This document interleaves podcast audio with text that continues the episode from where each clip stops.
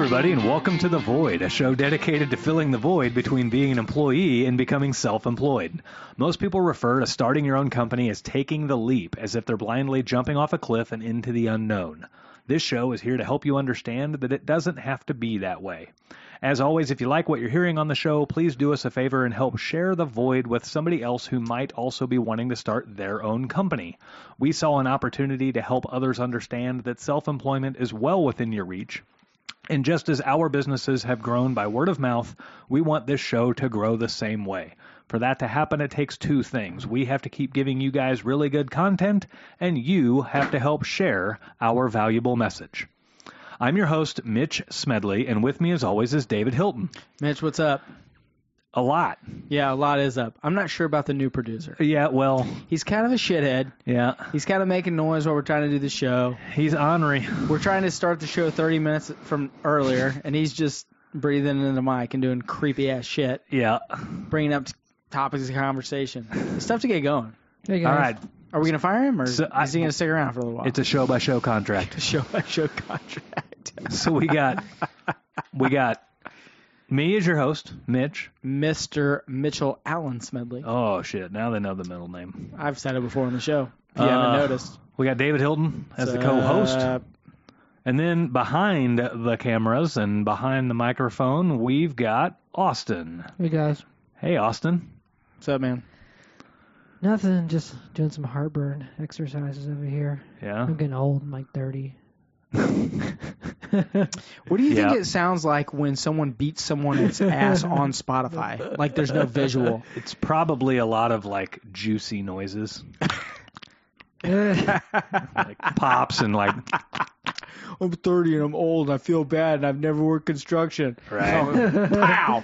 Smacked in the mm. mouth, Wait. open hand style. I got a new workout routine that I'm considering doing and it's pretty much going to force Austin into having to do it with me You on gonna make some your days, so- employees- oh, do it? gosh, No, but just Austin. You should. He's a little soft in the midsection. Yeah. It's We- probably it time to might, start it might we might have to loop him in, right? Riling him up. Just with the schedule of how the day works, if I want to cram in another little workout, Austin might have to join me on it. I like it. So Goat yoga. I like it.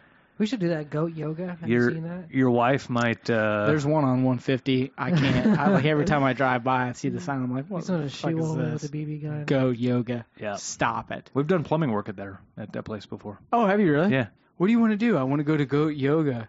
They've got some a- fainting goats. It's pretty funny. First off, You just walk by them with all your plumbing tools, and you're like, ah, and they fall down. first off, pygmy pygmy fainting goats are hilarious. Yeah, They're freaking hilarious. they just go stiff legged and fall over. I tried to get Janine to let me get a few, and she was like, "No, Right. we're no." Remember the teacup pig sh- craze that was going around Yeah. where everyone and they're like they're Yeah, little screaming teacup pig. loud inside the house. Yeah, they're like this big, and they're like, "Yeah," yeah, pooping everywhere. Yeah. screw pigs. I mean, not literally. No But- comment. That's just. I mean, they're messy. You don't want to mess with a pork with your sausage. Yes, that too. So we have we have derailed quickly, very quickly. It's your fault. You brought it up, and you hired Austin. I don't know what the fuck to tell you. This is on you, dude. It is on me. This is on you. What do? Uh, let me be the professional here. Yeah. How about you Mitch, what? get us on track? Ah, what are we gonna talk about today, my man? So today we are going to talk about weakness.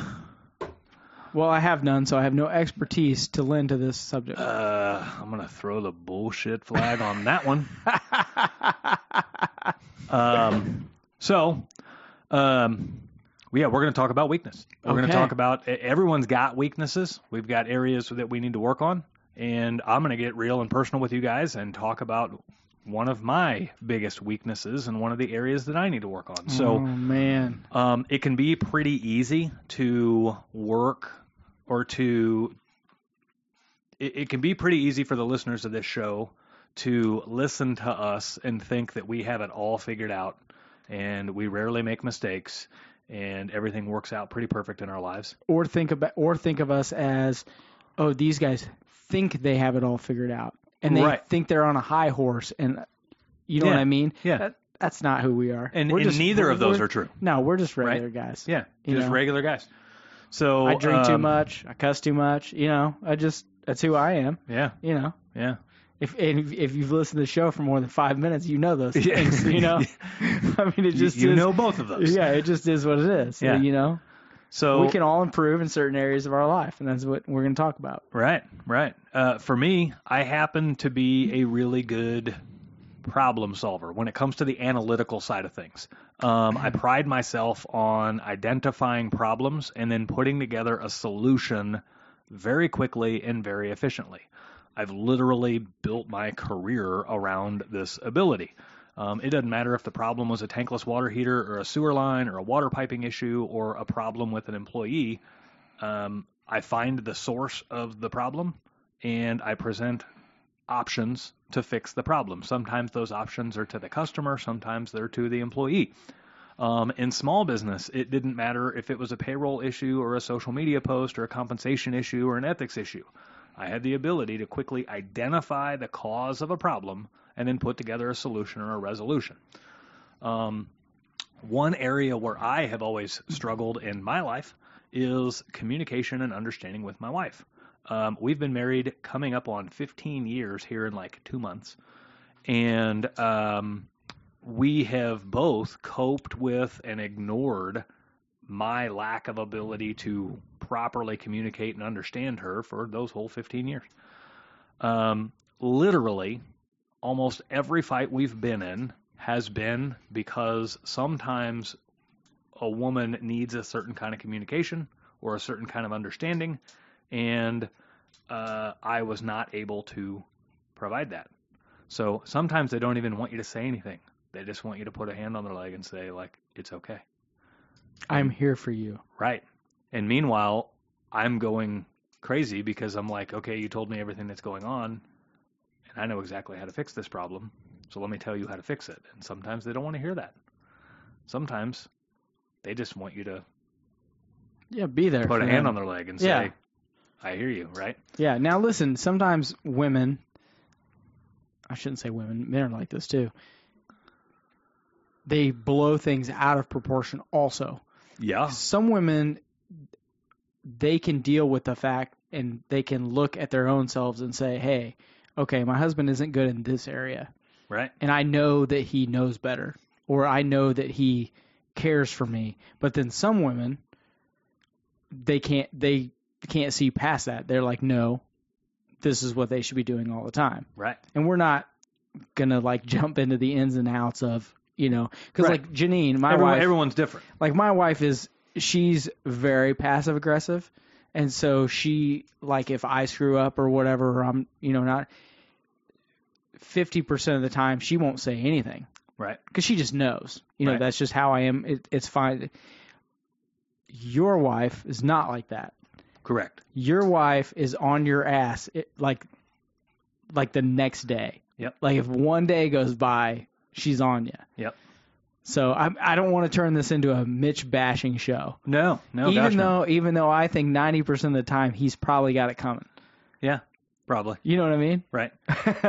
Well, you look at, I mean, you look at any argument you and I have had. It's because I'm very analytical and and and very uh, oh yeah, singular in direction, right? yeah. So But I can I can stand back and go, okay, Mitch isn't getting riled up because he's mad at me or thinks he's better than me. He just thinks that he's right. yeah, And I we we've had at least two arguments not on the show, but like before show pertaining to the show, We've been right? like I've and I've just told him I've literally one show I told him before the show started I said do you realize how much of an arrogant asshole you are Yeah. sometimes and he just looked at me and this was when Mark was the producer he was Marcus was like what the fuck is Yeah. happening like you could see it in his face and Yeah. Mitch and I know like we've known each other long enough that like Mitch knows I'm not trying to you know start a fight with him and Right, you know right. or anything like that but I'm just like do you realize and he's like yeah sometimes yeah sometimes I do realize right, and that's what the whole point of this show is is being able to recognize when you're out of step and being able to get along with other people regardless of the situation whether it be your wife whether it be your employees whether it be customers you have to be able to recognize what's going on yeah, yeah. Um, not to completely sidetrack you no, you're fine. You're but I knew that if I let you just keep going I we would never be able to get back to that point Right. of where that that was So, um, yeah, even to this day, I still struggle to identify those moments where my wife doesn't want me to fix her problem. She just wants me to listen and be there for her, right? So uh, it's a it's a huge struggle for me because I am so analytical and so black and white, and it's like you present a problem to me, I'm going to present you a solution. Sometimes you don't want to hear a solution, you just want to gripe for a while, right? That's part of the Yeah. grieving process or the venting process or whatever. So um, now my wife and I don't fight often, right? Anybody who's been married for a while, you're going to have arguments, you're going to have disagreements, and all this stuff. We probably have maybe two to four disagreements per year, right? Not very many fights either. Um, when uh, when we started this business, uh, my focus shifted dramatically on building the business. Right. Um, little did I know this would even further highlight my weakness with my communication and understanding with my wife. Um, my mo in general is to identify things that are working and double down on those and then to retract away from things that either aren't working or aren't producing results, right? So when we started clicking on a couple of cylinders in the business, I'm doubling down on those. And when the communication issues with my wife never really got better or worse, I kind of started retracting away from those, right? Um, so this is good for the business, right? It's building the business, but it's not all that great for the marriage. So, um, you know, here a couple of months ago, um, I booked a trip to an event. Um, and for those that follow me on social media, by the time this show airs, it's going to be a week or two later. But for those that follow me on social media, you probably saw some of my posts of some of the speakers and stuff like that that I was going to see. Um, the event was called the Million Dollar Mastermind. Uh, it was put on by a gentleman named Ryan Stewman and the Apex organization, um, and it was excellent. Um, I was excited from from April booking this event. I was super excited about the possibilities of what was going to come from this event, the people that I were going to meet, uh, the connections that I was going to make, the speakers that I was going to get to listen to, uh, and everything else. So uh, it was literally on the front of my mind for like two straight months. Um, the event brings together like 2,500 to 3,000 people, many of whom are multi, multi millionaires. Um, they had a guy there worth $800 million. They had another guy there was worth like a certified billion dollars. Um, and all of these people are like willing to pour all of the knowledge into you. So, um, you know, I was super excited to like get into some of these circles. Um, and remember the show where we talked about you becoming the sum of your friends? Oh yeah. so this was me trying to put myself in some multimillionaire circles like on purpose right like i'm i'm trying to become the sum of my friends well let's go uh let's go make some new circles of friends so that i can help become the sum of those friendships right um eh, so this was me looking for some higher level influence um i thought that if I was successful enough in the business and then if I made enough money and if I provided well enough for my family, that I could overcome any shortcomings I had in my marriage. Um, I was wrong. Let's So- talk about that just for two seconds. Yeah. Because what episode is it that we talk about the issues of you cannot? And listen, when we filmed that episode, hmm it was before any doubts that you had. Not, I shouldn't say doubts in your marriage, but any of the issues you're dealing with now, Right. or before Right. this show was on.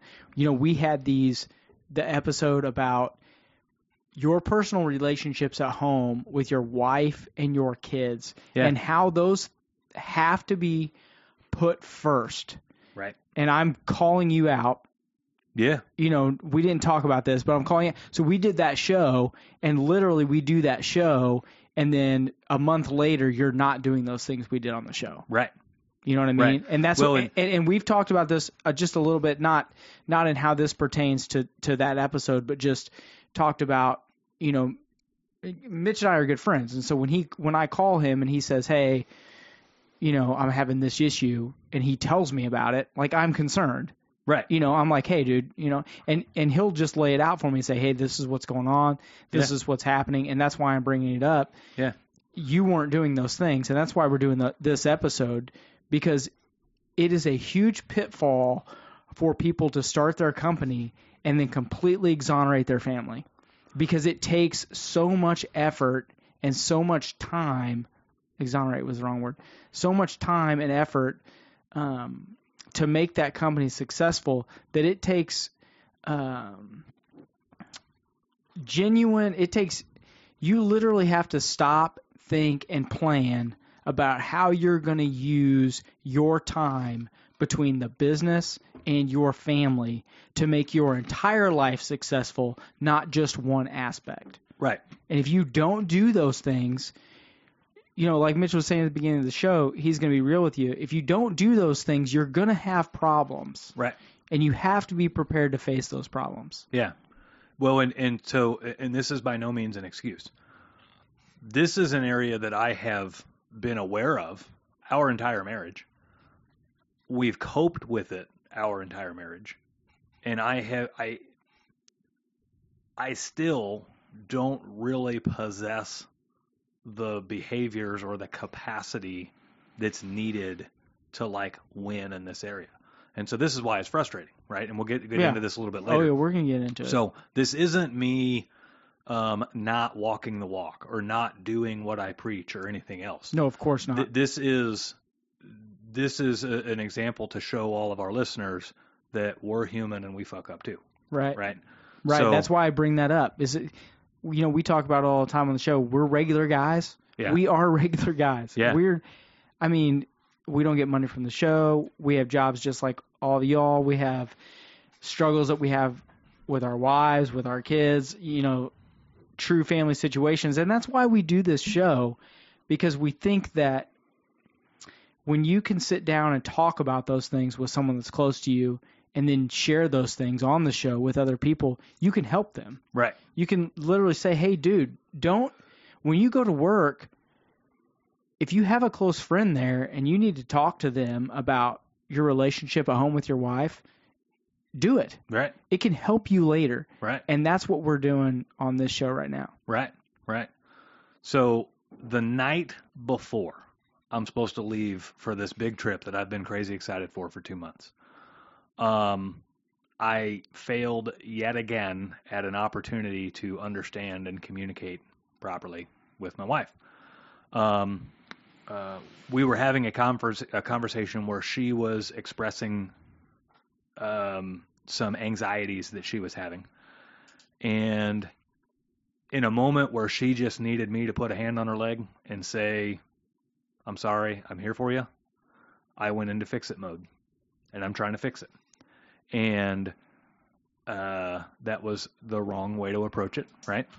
And so she, again, we've danced around this idea for a while. She finally called me out on it and she lost her temper and, uh, you know, things escalated pretty quickly. So, we we ended up having the biggest argument we've ever had in our 15 years of marriage.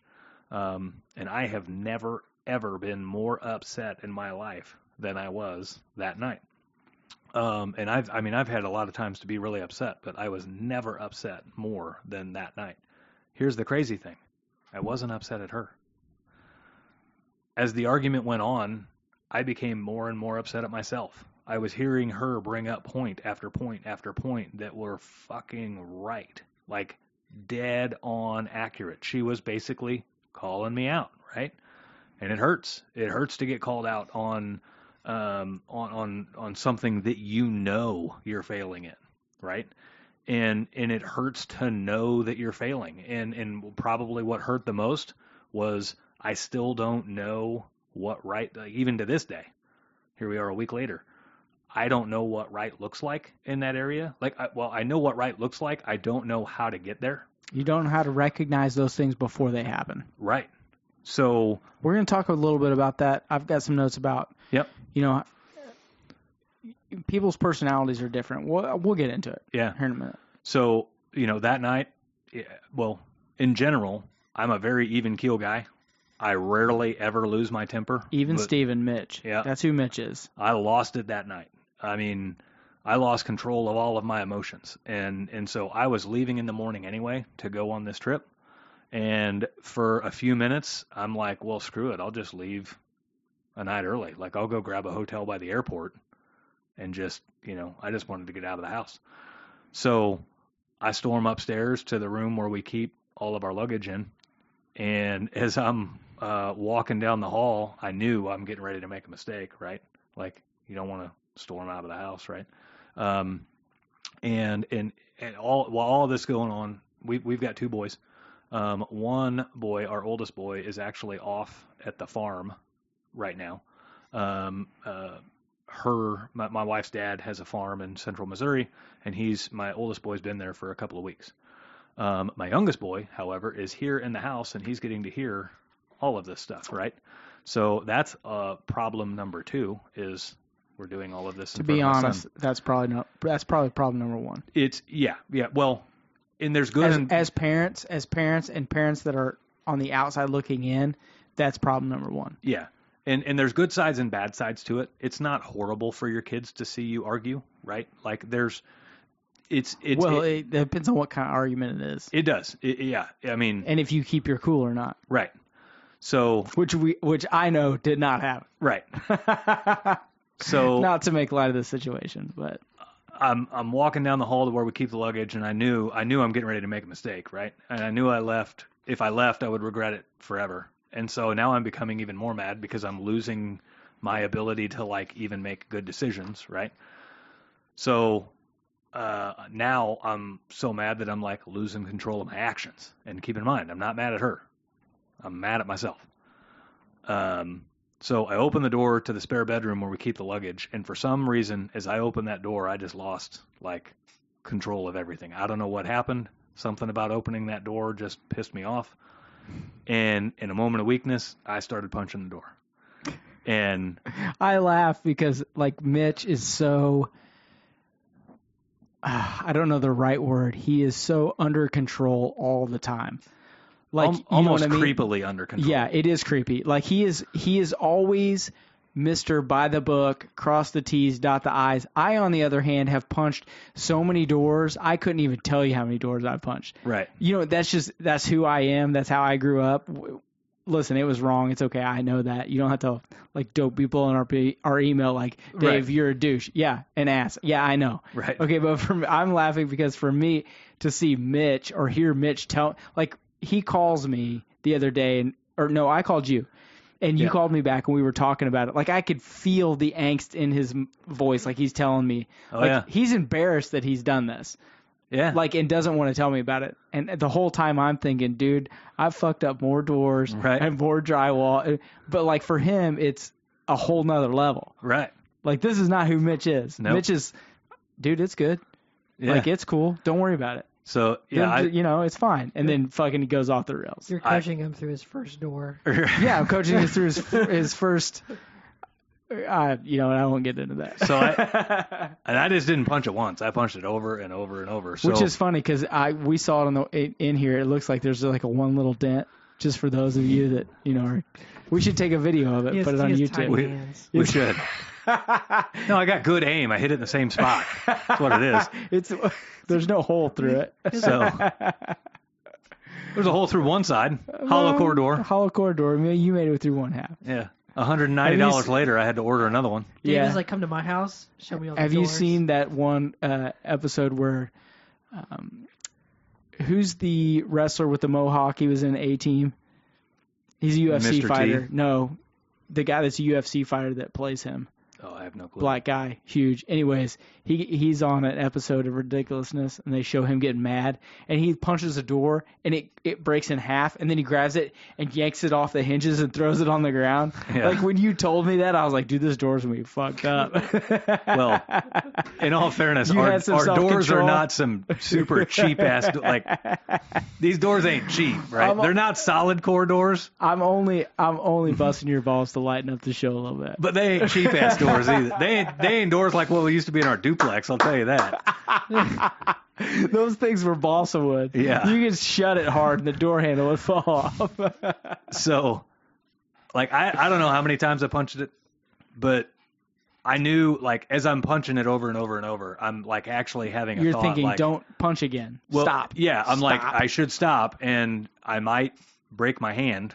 I'm not sure, right? Yeah. So then I stop, and now there's a hole in my door, and now my hand's all bloody, right? And Been there. So is Daniela just sleep at this point? Just oh god, no! Oh no, she's in this- there. She's probably screaming at him down She the was hall. at the base of the stairs. Okay. So yeah, Like this motherfucker. Punch my door. So She's like, I'll show you how it's done. I Sorry. I get done. Okay, that's enough busting Mitch's ass. I get done punching this door, and then here's the sobering moment. My son walks in the room, Uh, and so now I've like really fucked up, right? yeah. Now this is my younger son, and my younger son has some anger issues, right? So my son, who's supposed to be learning strength and resilience from me, Yeah. and patience and understanding, It's a humbling moment. yeah, what the fuck did I just teach him? Mm, right? Not good. So, what lessons is he going to learn from listening to this argument and then seeing his dad lose 100% control? What did he say? So, What did he say? Did he say something? we'll, we'll get to that. okay. I didn't end up leaving that night, right? Yeah. My son comes in the room. I freeze. I pause. I stop. We sit on the couch. My 10 year old son is actually calming me down, right? Now, Like, Dad, it's cool, man. Relax, he's, bro. he's got anger issues. We've worked with him a ton on how he can calm himself down when he gets upset. That's good. he's literally flipping the script on me and using all of those exercises back on me to get me to calm down. I can't tell if that's good or if your 10 year old son's smarter than you. Uh, it's probably both. Yeah.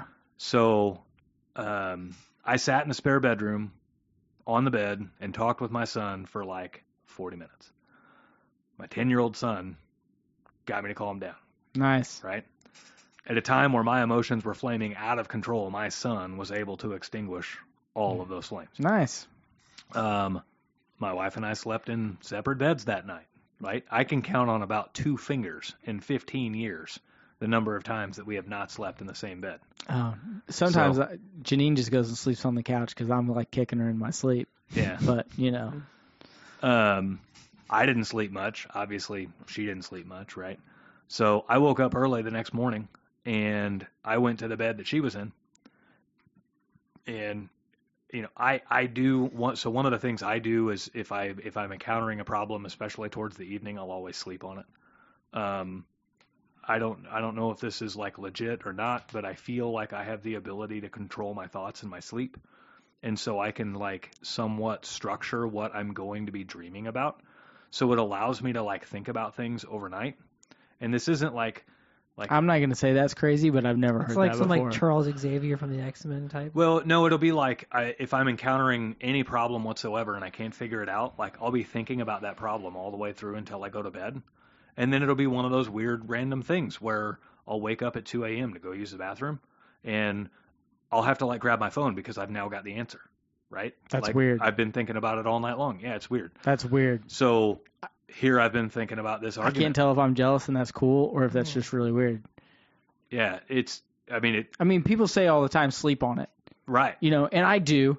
right. Like, if it's a big, it, first off, if it's a big decision for me, I never make rash decisions. Right. I try, I try to give it three to four days if I can, five days, and really think it out. Yeah, Because then, like, I'm an emotional person. If three or four days go by, those emotions that have to do with the situation have completely faded, and you, I can be more analytical. You know, maybe that is a real thing. yeah, Sleep on it. So you know, certain people can just be like, okay, I'm going to think about it, and I'm going to go to sleep and think about it. right.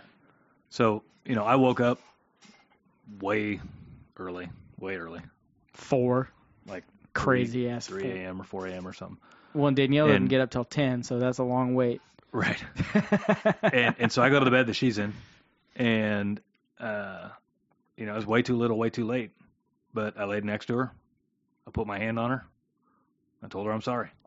You know, I told her it would be okay. Now- First off, at 3 a.m., she's unconscious. no, oh gosh, no. Oh, she was up. Yeah, Oh, okay. not after an argument. So She probably had um, only been asleep for an hour. she probably stayed up. if that, Yeah. right? So I got a lot of work to do. Um, I got to figure out how to pick up on her signals a lot better, right? And to be able to identify uh, her body language and read her a lot better, so that that way I can learn to understand uh, her on a level that I've never seen before. Um, I can't fix this like I fix everything else in life. You know, everything else in life, it's like problem, solution, problem, solution. Um, even even like personalities, right? It's still personalities at work where there's no love, there's no 15 years of history and children together type of relationship. So I can't, you know, even even with personalities at work. It's still problem solution, problem solution. But for some reason, picking up on the cues with my wife is is tough, right? So, um, That's not just a problem with your wife. When it comes to people people have different personalities. Mitch's personality is that of a problem solving personality. right, Okay. So when Mitch goes to sell a job to someone, he is just giving them the analytical side of, okay, this is the problem. This is how we fix it. These are the different things. And that comes across to people as confident. He knows what he's talking about. Okay. Other types of salesmen have a personality like more like mine. Like I can, if I want to be, I can just go in and be friends with anyone. You know what I mean? My personality is more of the type of I can read you. I know what you're thinking. I know what you need.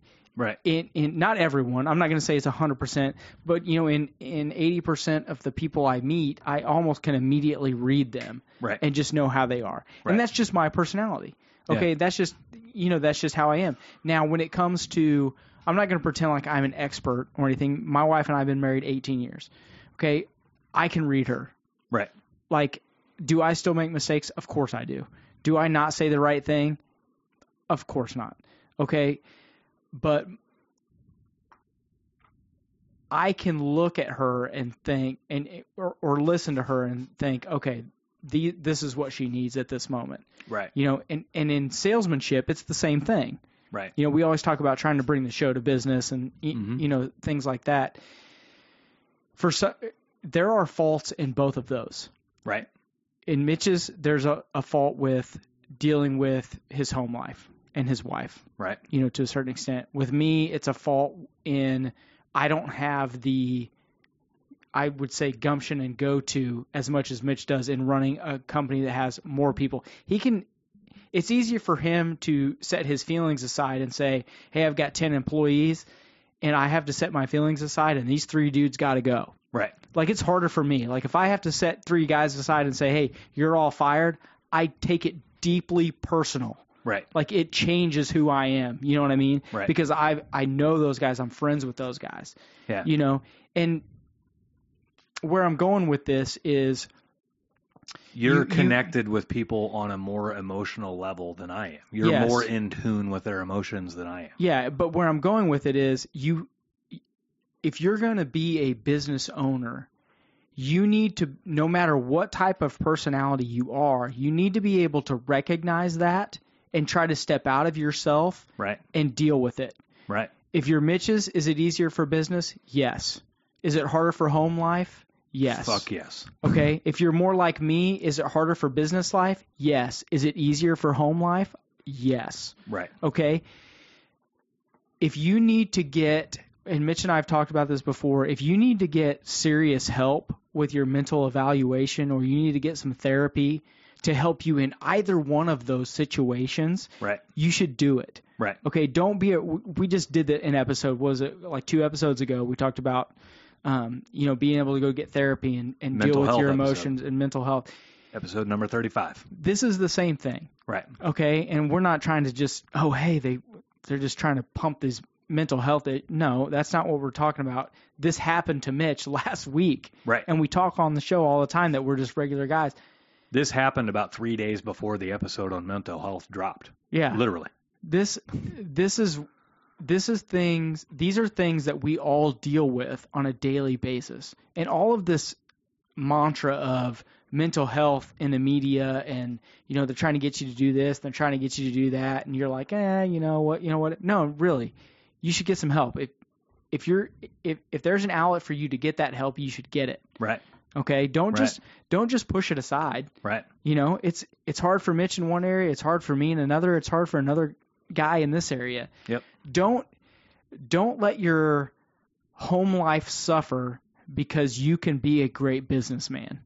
right, Okay, Right. don't let your kids' life suffer because you can be a great business. There has to be a balance. And we talked about this in the first few episodes. If there is no balance and you're not happy, it ain't worth a fuck. Right. Okay, because guess what? When we all die, you're dead. It doesn't matter. What you've left behind is not money and fortune.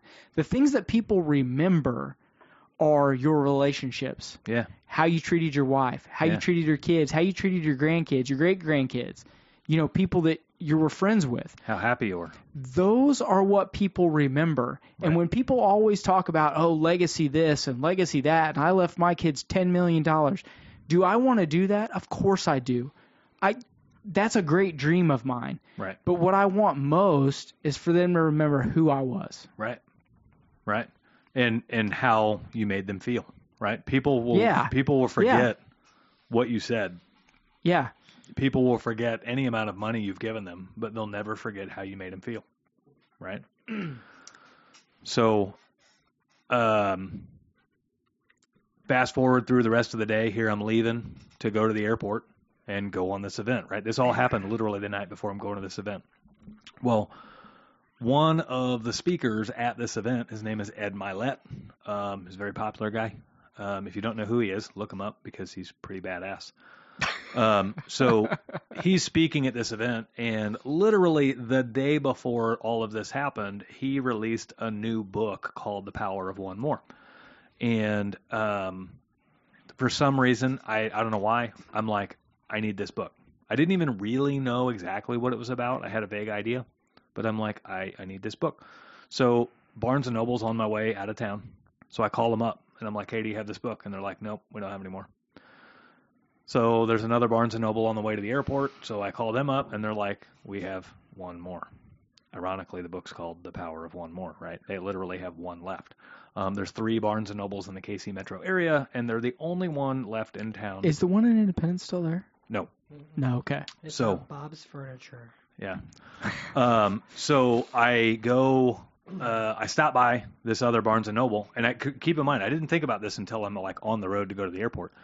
So I stop by this Barnes and Noble and get this book, and uh, it ends up causing me to miss my flight to Texas. Um, Now you see, you didn't tell me that the other day. yeah. Is So- it because you knew I'd make fun of you, or? No, I don't know. So uh, thankfully, I caught another flight that was leaving like an hour later, so it was no big deal. Um, so now, lucky. now it's Friday. It's the first day of the event. Um, I get up at 5 a.m. because they had organized kind of like a group workout for people before this event. You know, of a lot of course you did. yeah. So I get up at 5 a.m. and First I work off, out. let me just say, if I go out of town on a Friday and I have no wife and no daughter, I'm not getting up at 5 a.m. Yeah, Like I'm gonna get up at you know how I'm wired. six, seven. I'm gonna have some coffee, I slept in. I got Maybe up at some- five instead of 4:30. maybe some breakfast. You Go know, back to sleep. hit wake the up. slots. Oh wait, you weren't in Vegas. Nope. I slept in 30 minutes. I got up at five. So there's a large group of people that were organized to kind of work out together before this event. A lot of business owners work out, you know. So um, I join up with the group. Again, the whole reason I came down there was to immerse myself in this group of people. Well, I'm in this group and I'm kind of surprised at like how many couples there are. Like there's literally like 120 people in this outdoor workout session and And- probably I don't know, 40 or 50 of them were couples. I don't know what you're gonna say, but like, did that make you think you should have took your wife with you? No, she would never come to an event like this. Okay. Ever. ever. So it did just you did it- you ask her if she wanted to go?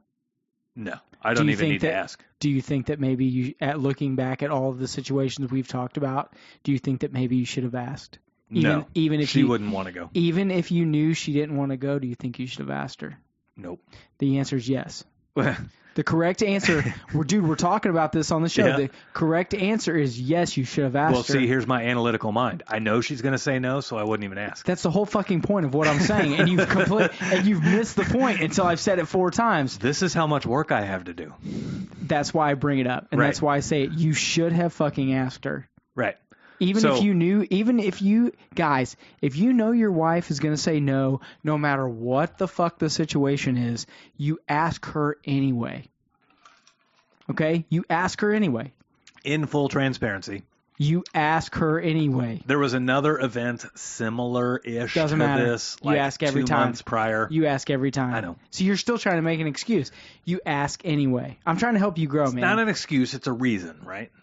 Same fucking difference, bro. So You ask. There was a similar event in Tampa like two months prior, and I wanted to go to that one, and and we weren't like we were crazy busy at work at this time, like it didn't make sense at all to go, but I wanted to go, and I was texting with her and saying like, hey, there's this event going on, and I know it doesn't make sense to go right now, but I really want to go, and it's in Tampa. Like, you want to go somewhere warm for a while? And she was like, she looked at the like outline or whatever for all the event, and she's like, um, no, but if you want to go by yourself, have at it. Yeah. So she just doesn't like the whole business You ask anyway. thing. I know. You ask anyway. We're we're watching. At- we are watching Mitch's personal growth on this show. on this right show, now. right? Well, that's You the whole ask- reason we're talking about this, right? You ask anyway. so, um, He's still in denial. Like literally, I could see his eye roll, even though they're not. He's like, "Man, this motherfucker's just gonna keep peppering me." yeah, I am gonna keep peppering you. You Ask anyway, man. so there's a lot of couples at this workout thing, right? And I'm, mm-hmm. I, I just, I didn't really think much of it, but I recognized it. So then, here's where it gets a little wild. The first three speakers, the event kicks off on Friday. The first three speakers of this event literally spent their entire time talking about how important their relationship was with their spouse. Were they all resounded that your business will suffer if your marriage is suffering. And and they all talked about how their businesses were failing or remained stagnant until they got their relationship in order. And once they got their relationship clicking on all cylinders, their business just like to the moon. Can I ask you a question? What? So you hired the first three guys, and then you have another gas vehicle, right? That's ready to go or no? Yeah, yeah, I've, I'm ready to hire somebody else. Like And- ready to rock and roll. And you've got the EV for yourself. Yep. Do you think that after you hired that third guy, that your business has been stagnant? I know it's a No, no, very no. short sample. I know I, this is no judgment. Right. Do you think that since then your business has been stagnant, or I shouldn't say stagnant? Has it just been steady and not growing? The reason I bring it up because the first three guys, your growth rate was this. Do you think that your growth rate's still been at an angle like this, Yes. or do you think it's been more like this? No, no, no. We're, you think it's we're been more still like this? growing a lot. Okay, Right. So just a, I was just asking. Yeah, and and also too, this is a, up. this is a small sample size, right? So Yeah. these these people that are were speaking, you know, they they were in business for you know twenty and twenty five years. So, um, and and they spent the first four or five years in their businesses, probably growing, but struggling in their marriage. And then once they solved their marriage issues and got that under control, well, then their business like took off like a rocket right? Doubling and tripling in size year after year after year. So Well, it's easy for that when you when you have someone on your team that is putting in the same effort that you are. It's like having yeah, two people doing one job. yeah, everyone's So rowing in the same direction. So you should get double the effort right, and double the progress, right, right? So here, two months prior, I booked this trip to learn how to set my business on fire and like get it to just take off. and I didn't even realize the universe had different plans for this trip. So two months prior, as I'm booking this trip, thinking it's for business, this trip ends ends up being like a relationship experience, right? So, uh, and now three speakers into the first day, I'm like, all right, I see how this is working. So, um, um, the I mean, speaker after speaker after speaker talked about how your relationship with your spouse is more important than your business, and get that in order first. Um, I mean, just it, it continued and continued. And see, I'm a, a really analytical guy, so I see a problem and I recognize a direct and clear solution, and so I go for it. And I understand customers really well, and I understand how to serve them really well. So, um, I mean, we recently had a show on difficult conversations, and we even mentioned that like what works in business doesn't work in the home. Well, I got the business part nailed down. I still struggle with the home side of things. Right. So um, there's there's something different about the home life that just makes it difficult for me. I don't know what it is. So um, the Well, you know what it is. Well, I know what it is. But you is. don't know how I, to fix it. I don't know how to fix it. Right. I don't Right. possess those traits. Everything in the business side of things comes so natural and easy to me. It's just like clockwork. Right. Yeah. So you get into the home relationship side of things, and that one, uh, the, the ability to be empathetic to to recognize areas where I have to be empathetic and not be preachy with my solutions Yeah. is tough, right? Yeah. So, um, you know, this this argument was big enough that I'm not 100% confident we're going to recover from it, right? Sure you will. It's it's possible we don't. Let's let's be honest. If you can see a problem and then are able to even if you can't personally see how to fix it, you're smart enough and people are smart enough to know that I need to get help to fix the problem, Right. to change who I am. Right. Okay? 9 times out of 10 it's going to be successful. Yeah. Okay, and now the the where people where people have fault is they see a problem, they know what the solution is, and they refuse to do anything about it. Right. If you put in this this goes with business and with your spouse and everything. If you refuse to accept a solution or to even try to get to a solution, you're going to fail every time Yeah.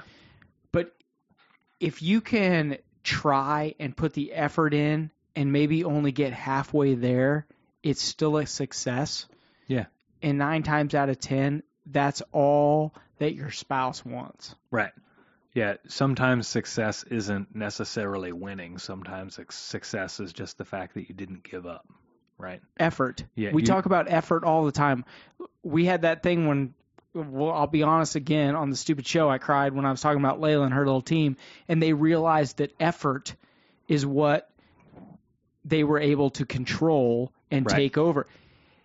No matter how old we get, I would say the older we get, the harder it is for us to learn that we have to be able to change our own ways and put the effort in to be better, Right. to better our situation and our lives Right.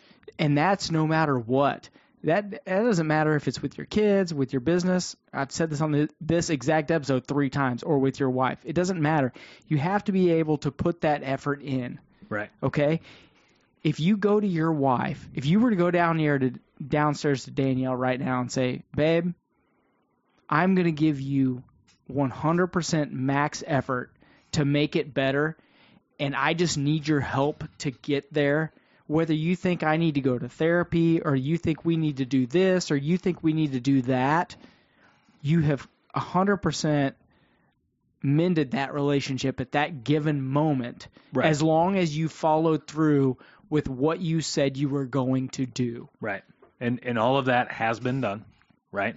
So and and that's the easy part is to say like I'm going to do whatever it takes. That's to, not to the easy that part. The- it's not easy to say I was wrong and I'm a jackass. Well, It right. seems You're like right. it seems like so from an analytical person, it seems easy to say those things, but to mean those things, Right. That's the hard part. If you mean those things, you're going to do those things. Yeah. And and so that's all been said and that's all been meant too. It wasn't just said And if you know, follow for the if- bullshit. and if you follow through with it, Right. I, I am 100%, I'm not 100% convinced. I'm not going to bullshit you. I'm 90% convinced yeah. that you guys aren't going to have any problems. And I've The- known both of you for, For fucking 20 years. 20 years, right. Well, I've known Danielle for 20. I've known you for 27, 30. I don't even fucking know how long it's been. But I know that I I've seen a lot of my friends get divorced. And I've seen a lot of my friends have relationship issues. Um and either get close or go to therapy and get it fixed or when when both parties are have refusing to give up. yeah have agreed to we're not going to give up and we're going to see it through we know a guy who his wife ran around on him two different times for a long period of time And, And- he refused to give up. i'm going to be honest i told him dude what the f- get the fuck out of there and he Right. didn't and they're still together now Right. okay because he was able to set aside his his analytical side and be like hey look i'm in it Yeah. this is where we're fucking at and Right. i'm just gonna you can do it Right. okay i mean you can do it you just when both sides decide, hey, we're going to do it together, and you know, you just said it on the talking about business.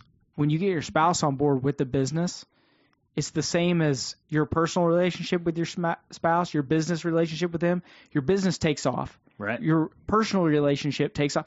If you can work with someone that is your teammate in business, your marriage relationship is going to be stronger also Right. because you're you are even more connected Yep. than you were just in your marriage. Right. I just said a whole lot of different stuff there, but You did. I mean, you know what I mean? It just you have to be connected with your spouse and be on the same page. Right.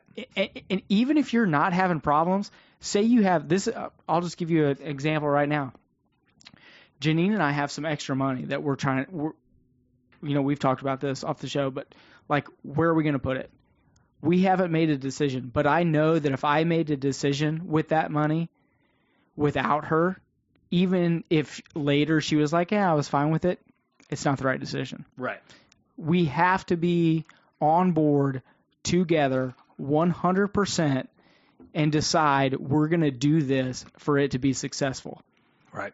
It's just it it's just that's part of being married. And listen, for all of our if we have gay listeners out there, I have gay friends, your partner, your whoever, don't think that we're like, you know, oh, mar- husband, wife, uh, No. doesn't no. matter. Partner. if you are not together, it's not going to happen. Right. Okay? So Right. be together in what you're what you're doing. Right. So Doesn't matter. I, uh, you know, I had already made commitments that I was going to do whatever it takes to learn how to understand her better and learn how to read her and then respond appropriately, right? And then I get down to this conference and I realize, holy cow, this conference and the people that are in this conference might be part of the solution. So it's all it's all lining up, right? Call it whatever you will. Call it, you know, God's plan. Call it the universe working in mysterious ways, or whatever the case may be. Um, but um, the um, the the book that I bought, the author of the book that I bought, uh, Ed Mylett, he's speaking at this conference, right? Giant stadium. Uh, it holds probably 4,000 people. There's 3,000 people in attendance to this conference. He's speaking on stage for like an hour and a half. And you could hear a pin drop in this stadium. Like the guy's got such an amazing message. And the, the, the ultimate, uh, you know, five second summary of his message is uh, basically trying to achieve one more moment of anything, right? If if your father was dying and you could have one more moment with them, what would you do? Um, if you if you knew you were going to lose your kid and you could have had one more moment with them, what would you do, right? And so it's it's basically living your life under the premise that this might be your one more moment. And so um, Or your last. or your last, Yeah. right? And so, um, and then kind of from like a third person perspective of like, take yourself out of the situation. If you could have one more moment or if you could change it, what would you do? Right. Yeah.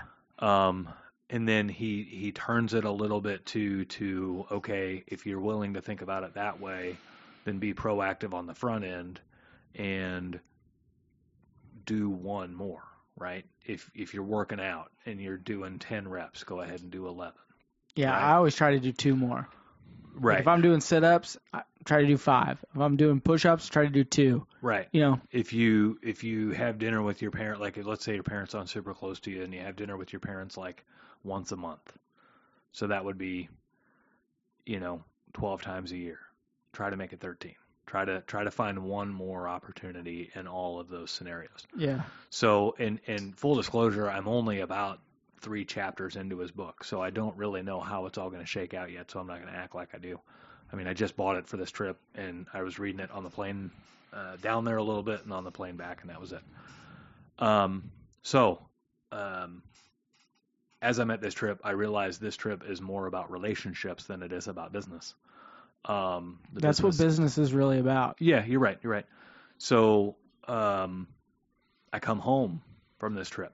So well, and on top of all this, uh, one of the people we got to meet on this trip was David Goggins.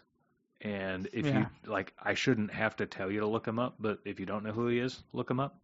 Um, you're going to be like, "Holy fuck!" when you look him up. so I didn't know who he was when Mitch told me. I was like, oh, okay. I didn't know. So I, uh, um, they they had like a question and answer period, and I didn't get up to ask questions, but there were enough people to ask questions. Like anything I wanted to ask him was probably asked anyway. Yeah. Um, and and the guy's just got some amazing advice because he's overcome some insane adversities in his life, like insane, right? Well, this guy's like the hardest motherfucker on the planet, and and I'm not exaggerating. Like if if you know who I'm talking about, you'll you're probably nodding your head listening to this podcast. If you don't know who I'm talking about, Google him, and you're gonna be like, holy fuck, that guy's the hardest motherfucker on the planet. So they they were asking him like, how do you work through your wife's support with this, right? And um, you know, because he's doing all these crazy hard things, and it takes a powerful woman to be able to stand behind a man that's going to go do all these crazy hard things. And and he's like, yeah, you got to pick the right one. You got to pick one that's going to support you through all this crazy hard shit. And and you got to pick one that's going to know that you like this is your passion and you're going to do all this hard shit and they're going to be supportive, right? And here I'm going to go look all this hard shit in the face and figure it out and analyze it and everything else and that changes your relationship with your wife. And so I don't have a typical like he's he's saying this to the group. He's like I don't you know his, his relationship with his wife's a little bit different than most because he's like so hard in other areas of his life that it kind of changed like he's not crazy soft with his wife either. So it it kind of changes things, right? Well, then there's this one guy that gets up and asks the question. And he's like, "Hey, I'm wanting to really grow up in my business and I'm really wanting to grow as a person and I don't quite have all my wife's support. And my wife and I the the farther I grow and develop in business, um, my wife and I are kind of falling away and it's almost like we're growing apart from each other and all this stuff. And David Goggins is like, you know, he asks a couple of questions. He's like, "Are you good to her?" And he says, "Yep, I'm the best. You know, never do anything wrong. You know, never never going out on her or anything like that." And he's like, uh, you know, he asks the like qualifies the guy like, "Are you committed to doing better than you can wherever you are?" And he's like, "Yeah, I am." And he's like, "Fucking leave her." Like like he's that hard with it that he's just like he's like if you want to go all in in your business you got to have a wife that supports you and so like so here's a personality that's mentoring all these people and he flat out says like if you don't have that support role in your house leave it right? Because if, if you're that committed to your business you're going to need all the support you can and the most support comes from the person in your house right? So if, if you don't have that then be gone. And so again yet another person whose focus of the conversation shifted towards their relationship with their spouse and and the strength of that relationship resulting in their abilities to succeed as an individual right so um I'm going to say something about that. right So you stand up and you get married, right? hmm And you take a vow that no matter what happens, we're going to be together. right And then you make have a business. And then the business grows. And then you've chosen to divorce your wife because you want your business to be more successful than your marriage. no no this isn't That's don't, don't think of it like business side of things let me finish. all right if that's what you said and that's what he told that guy you you can never whether the whether it's your personal life or business you can never go back on your word of what you said you were going to do right so if you told your wife you were going to be there for her no matter what okay and she said i'm going to be here for you no matter what right you have to work that out. Yeah. You cannot just say, no, I'm leaving you because I'm choosing this business over you. right You figure it the fuck out. right so So it, it if I would have been at that show and he'd have told me that, I'd told him to shut his fucking mouth. Well, let me let me give you a little bit more context. This particular, there were two people that asked questions directly about their spousal support, right? This particular guy was wanting to grow. He wasn't growing his business. He was wanting to further grow and develop as a person, right? He was wanting to be the absolute best version of himself possible. And he was very upfront with his, his wife was wanting to take whatever life had to offer and not pursue getting better each day and just was wanting to be very very relaxed right? So part of marriage is growing with each other right? And and he was the the way that he was explaining it was my wife doesn't want to be any better person today than the day we got married. And they had been married like i want to say like 12 or 13 years or something like that so not a short time but not an insanely long time right? 12 or 13 years, nothing to laugh at. But um, as he is growing and developing and becoming a better person, his wife was still wanting to be the same person she was 12 or 13 years ago when they got married. And so that's the situation where he said, like, fuck it. She's the she's choosing to not grow and develop. She is choosing to remain stagnant. And as humans, it's your natural goal to evolve and grow, right? There's another guy. So uh, let me respond to that part.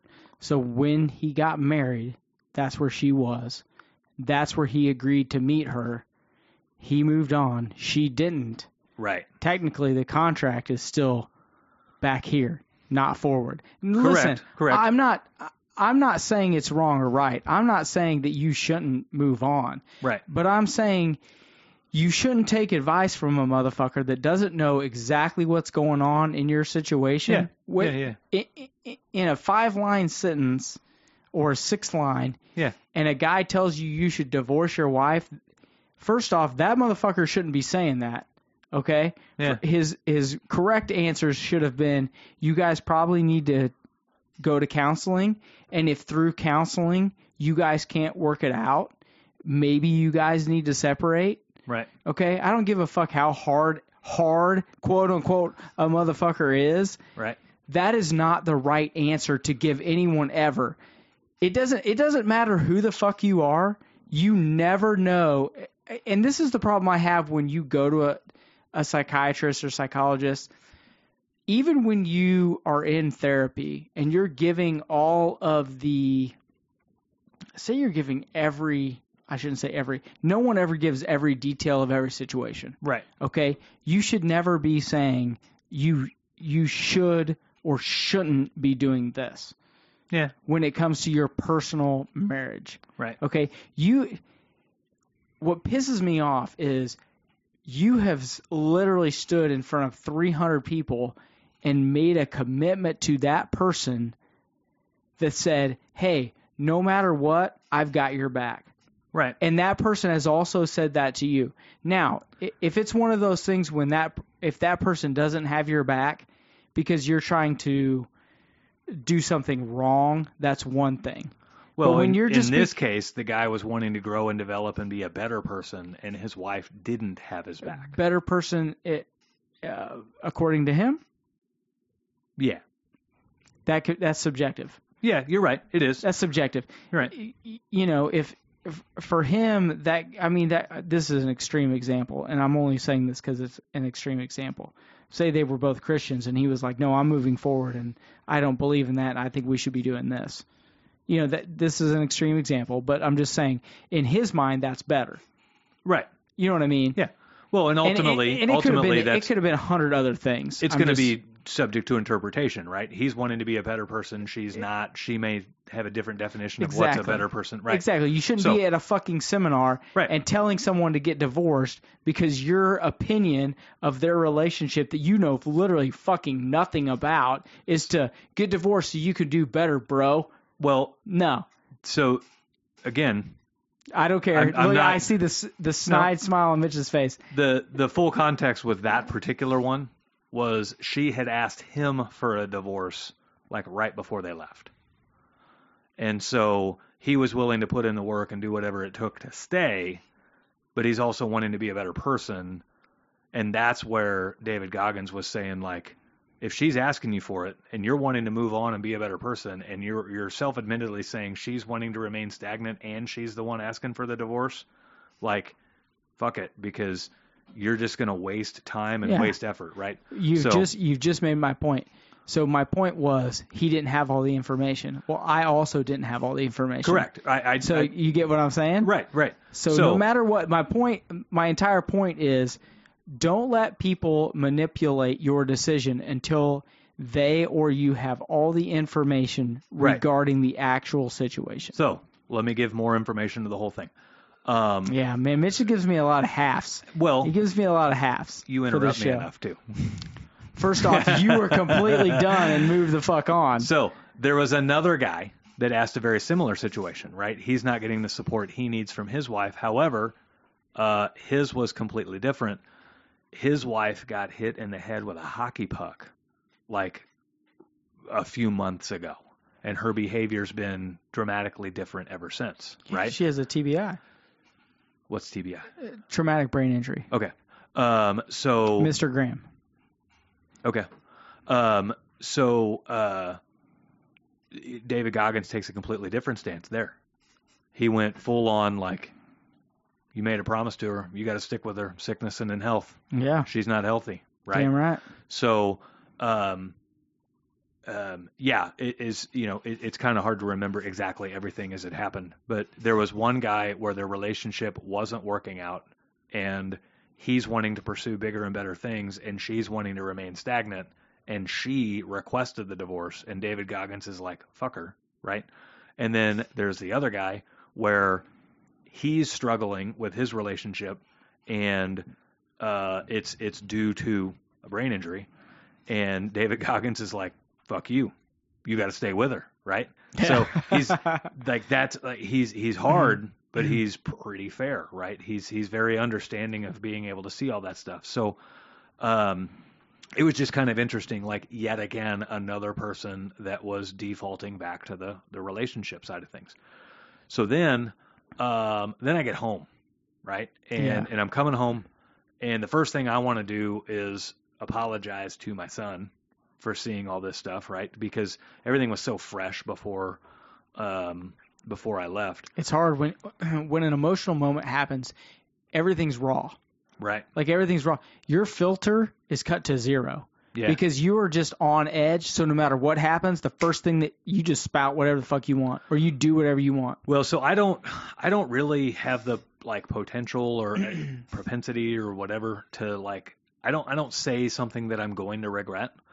Um, I, I still, even as angry as I can be, I still do a really good job of choosing my words wisely and never, I, I don't want to make a permanent decision on temporary conditions, right? So, um, I didn't say anything that night that I regret. Not me. I burn every bridge. Yeah, Flame I, on, bitch. I didn't do that. Every one of them. I mean, I said some like Not. I mean, in, in- other situations. but- in the argument I said some hard things, but it wasn't it wasn't anything that I would regret saying. So um anyway, I come home and um ironically I had to meet my son at the fucking hospital because literally I'm driving home from the airport, my wife calls and my kid got bit by a dog in the face. And so she's taken to the hospital. So it's like There's hey, always a lot of drama at the Smedley household. always. It doesn't matter when the fuck it is. Yeah, so I meet him at the, and and he's not like seriously hurt or anything. The hospital was more of a formality than anything else. So Yeah, you um, just gotta get him checked out. Yeah. And so I meet him there. He's chill. And so we go off and uh, we leave there and we go get some ice cream. And uh, he wanted to ride in my truck on the way to the, you know, we drove separate, right? Yeah. She drove in the hospital. I came straight from there from the airport. So um, he jumps in my truck. And the first thing I do, like, we don't even, the doors don't even get closed. And I'm like, hey, buddy, I want to talk to you about Wednesday night. And he's like, Dad, Dick, I just got bit in the face. Yeah. No, no, no. talk to you. He- he was like, "What do you want to talk about?" And I'm like, "I want to apologize because what you saw from me is not what you need to see from your father, and uh, I'm supposed to be the guy that's teaching you how to react in those situations, and what I showed you was not good teaching, right?" And here my fucking ten year old is like, "Dad, I understand.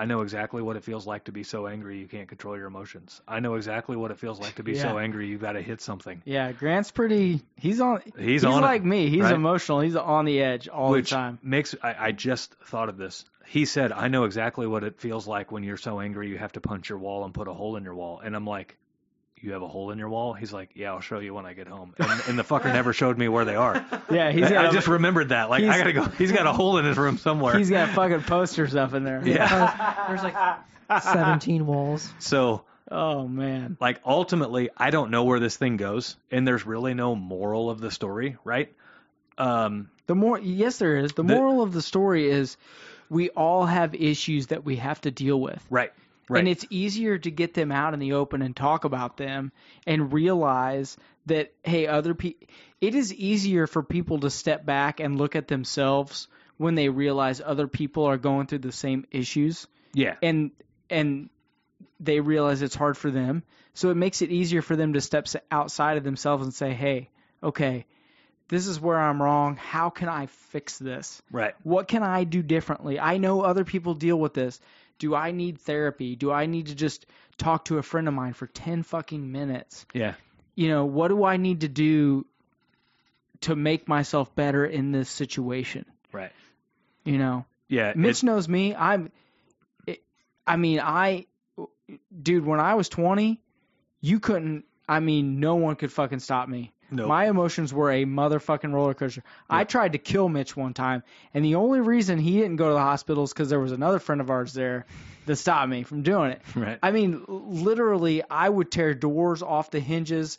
I would kick dents in motherfuckers' cars. I did not give a shit right and I did not know how to control those things.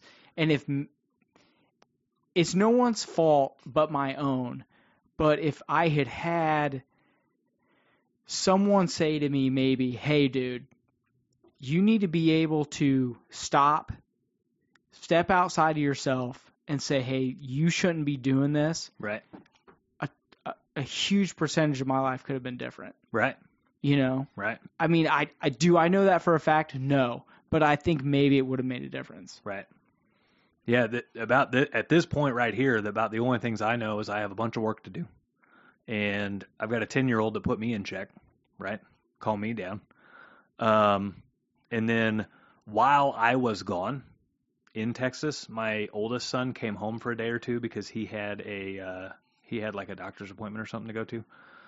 So he comes home this door in the hallway is right across from his bedroom door and he obviously he sees the hole in the door and he's like what happened? And so somebody told him right? I get a text from him Hey, dude, how are your knuckles? Right? How are your knuckles, bitch? yeah. So this isn't even shielded or sheltered from my oldest son that wasn't even here right? So yeah, um you know ultimately i got some work to do right? Um it is step six like through and through and through. Yeah. evaluate performance make adjustments and improve right? So um and and ironically a lot of those steps that we talk about they work in business and they work in personal. So my performance was absolutely shitty. I've got to make some adjustments and i've got to get a lot better. So um the, the the main purpose of why we wanted to talk with you guys about this is because it is fucking real. It's real life right? And and we don't want to sit here and act like we're better than anybody or we're different than anybody or we're on some kind of different level than anybody. We may be further in business than some of you. However that doesn't mean we're better or we have better relationships or anything else um, about the only difference is we on the business side of things we recognize we recognize things a little bit easier right yeah. And I mean, you know, it's it's weird. I don't know what it is with construction workers in general. Like, I'm, and I'm not talking about Mitch. I'm talking about myself here. Construction workers, whether it be concrete guys or framers or, you know, heating, cooling, new construction guys, or for some reason we have a tendency to be. I know we're late. We have a tendency to be a little off kilter right you know, I don't know if it's from upbringing. I don't know if it's our personalities. I don't know if it's because we're full of piss and vinegar and that's what it takes to do those fucking jobs. because I mean framers are made of a different you know they're just made of different stuff. Right. You got to be tough as shit to be a framer. And I think and I'm not going to say all of them, but I would I would venture to say at least 60 to 70% of us are a little we are just our emotions are different. Right. The way we handle ourselves are different. We are rougher as a as a general rule of thumb. Yep. How This- does how does that come to fruition? I don't know. It rolls right into what the next show we're planning on to record tonight is about. Oh, about how you raise your kids. About how you raise your kids. I don't So- man, I you know I thought that too, but I don't. I mean, I don't know. My dad's baby shit soft, and my mom was, you know, I just I I, I don't know. I, I just I know that when I see guys struggle, and I and when I say struggle, I mean, you know, drink too much, do drugs too much, do things. You know, we're a different breed. Right. It just it's just how it is, and that's how we are. Not all of us. Right. I'm not I'm not trying to say we're all that way because we're not. Right. You know, th- especially the guys that run crews and lead crews and that start crews, they're not that way. Right. But the guys that are really turning the wrenches and swinging the hammers, we are that way. And we need it, we need more self-evaluation and therapy and um, realization. You know, more than anybody. And I I don't know like myself as an example. Mitch knows me. I'm rough. I was rough as shit. When did I turn the corner? I couldn't even fucking tell you. Have you? Yeah, mostly. I mean, was it? I, I think personally, it was when Janine and I got married. I mean, I had a woman, strong woman, to straighten me out. I think Right. for me that was it. But I know lots of guys that aren't married that got straight. Was it they got older and just realized? Was it? Well, and, and you some know, of I it, just I, I just don't know. some of it has to do too with when you hit your maturity peak, right? So like, there there are some people that shouldn't be married, regardless of the commitment that they Oh yeah, made to ag- each other. agreed, 100. percent right? There there are some people where um, a guy marries a shitball girl or a girl marries a shitball dude, and they're doing the world not only themselves but they're doing the world an injustice by staying married simply because they quote unquote made a promise to each other, right? Um, and I think with techno, like I think one of the reasons divorce rates are so high, uh, for one, people give up way too easy, but for two, um, with technology moving at the speed that it does and people having uh, access to information that they do, I think it's highly possible for people to grow apart in today's society Yeah. much faster or much more often than in the olden days, right? In the in the 40s and 50s when technology was moving very slowly, it was couples were receiving the same messages, Keeping up with the Joneses doesn't just have to do with money. right? It can have to do with relationships and technology, like you just said, plays a big part of that. Yeah, yeah, and so um, you you can. I, I think it's very realistic to have people that naturally grow apart from each other, and it doesn't mean they hate each other, right? Like this whole fight with my wife and I. She she was mad at me.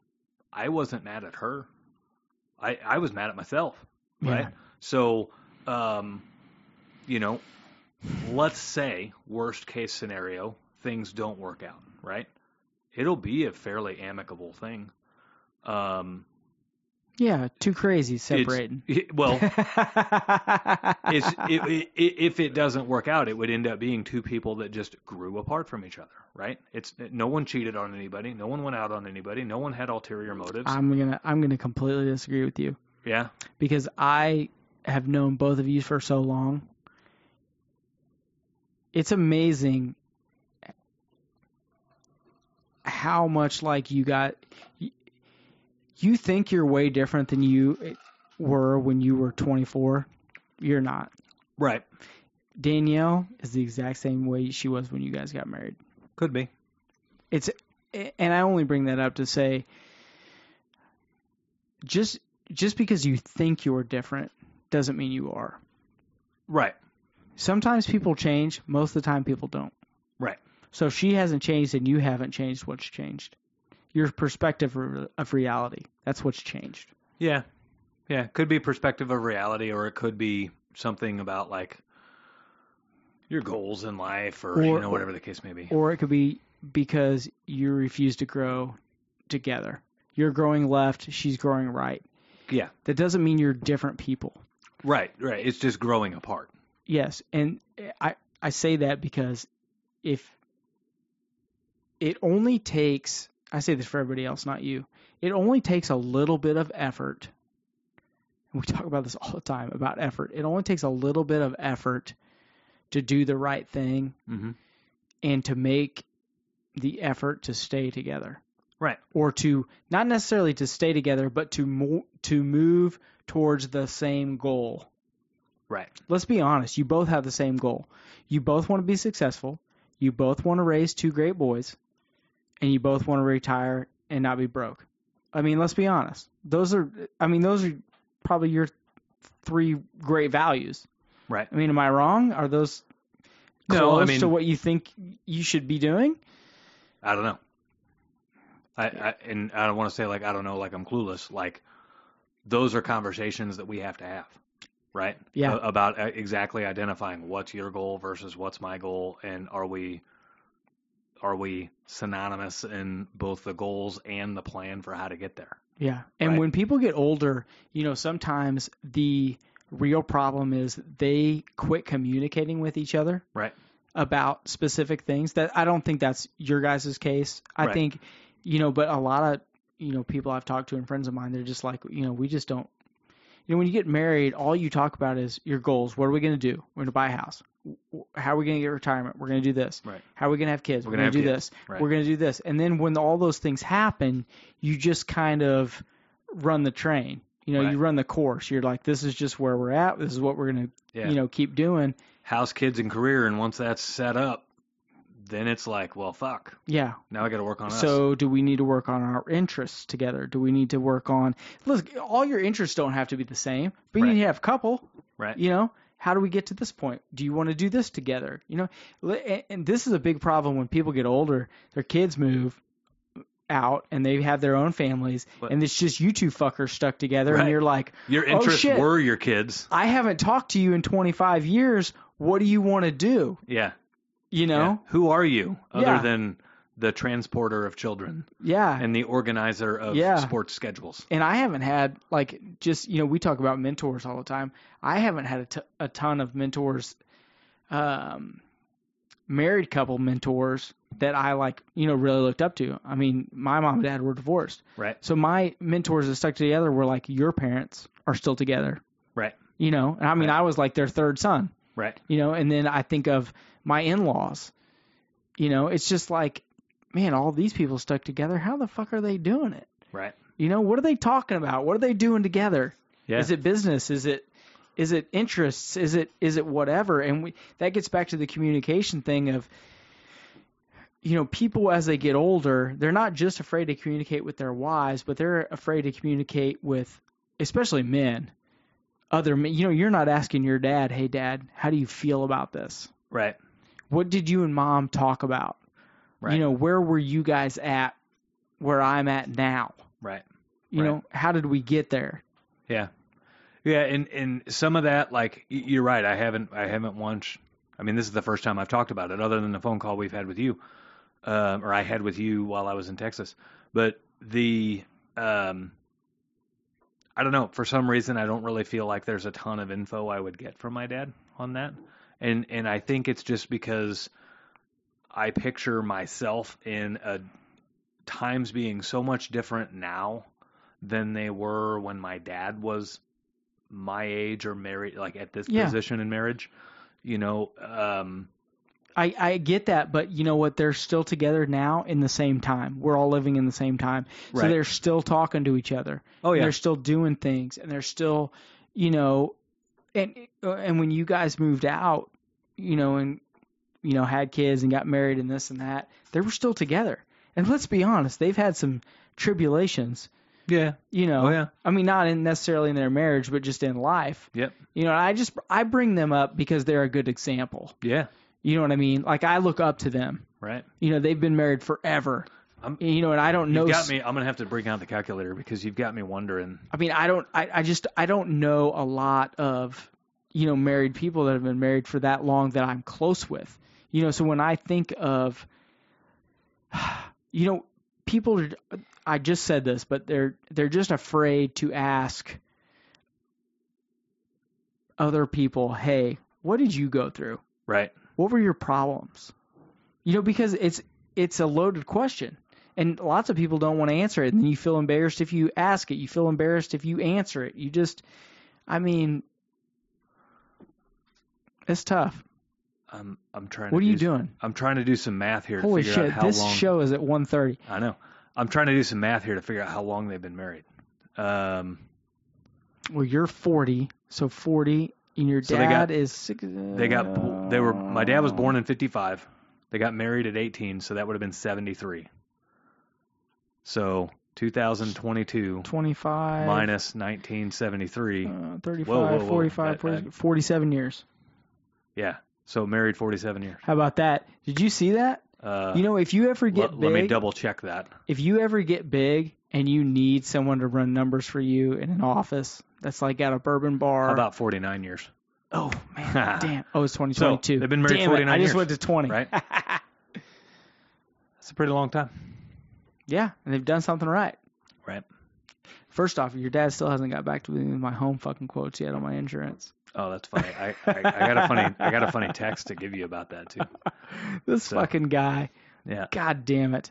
His his secretary called me like two days ago and she's like, Oh hey, I need Janine's car info. I was like, Oh yeah, you know what, you're right, I didn't call you. I gave it to her.